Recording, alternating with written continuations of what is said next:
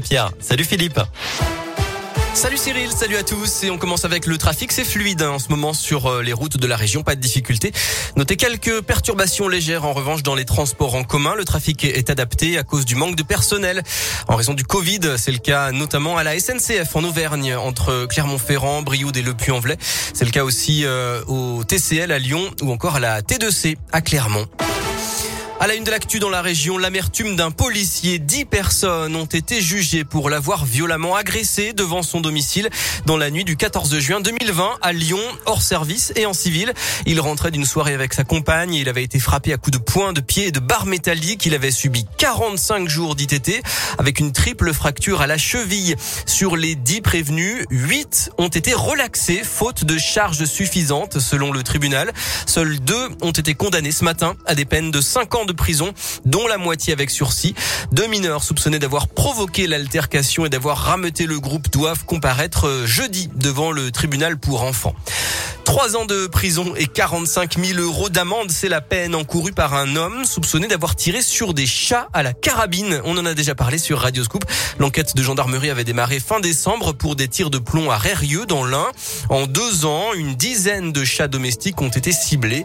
L'auteur a été identifié selon la gendarmerie et il sera jugé en juin.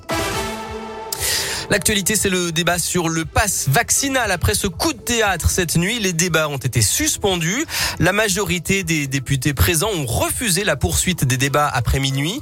Mais le gouvernement ne lâche rien. Il dit viser un calendrier au plus près de ce qui était prévu pour l'entrée en vigueur du pass vaccinal, à savoir le quinze janvier.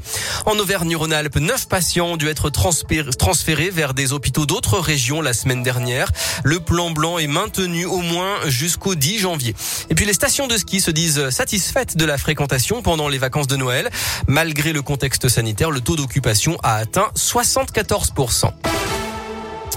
En sport et en football, dernier match des seizièmes de finale de la Coupe de France. Lens reçoit Lille à vingt et une heures.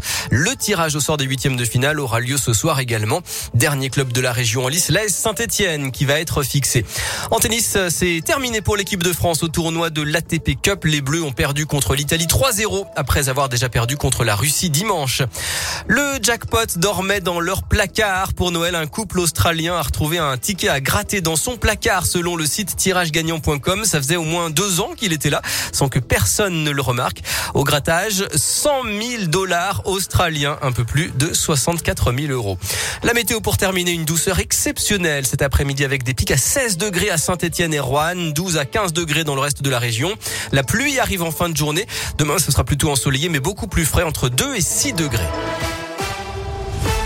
À tout à l'heure.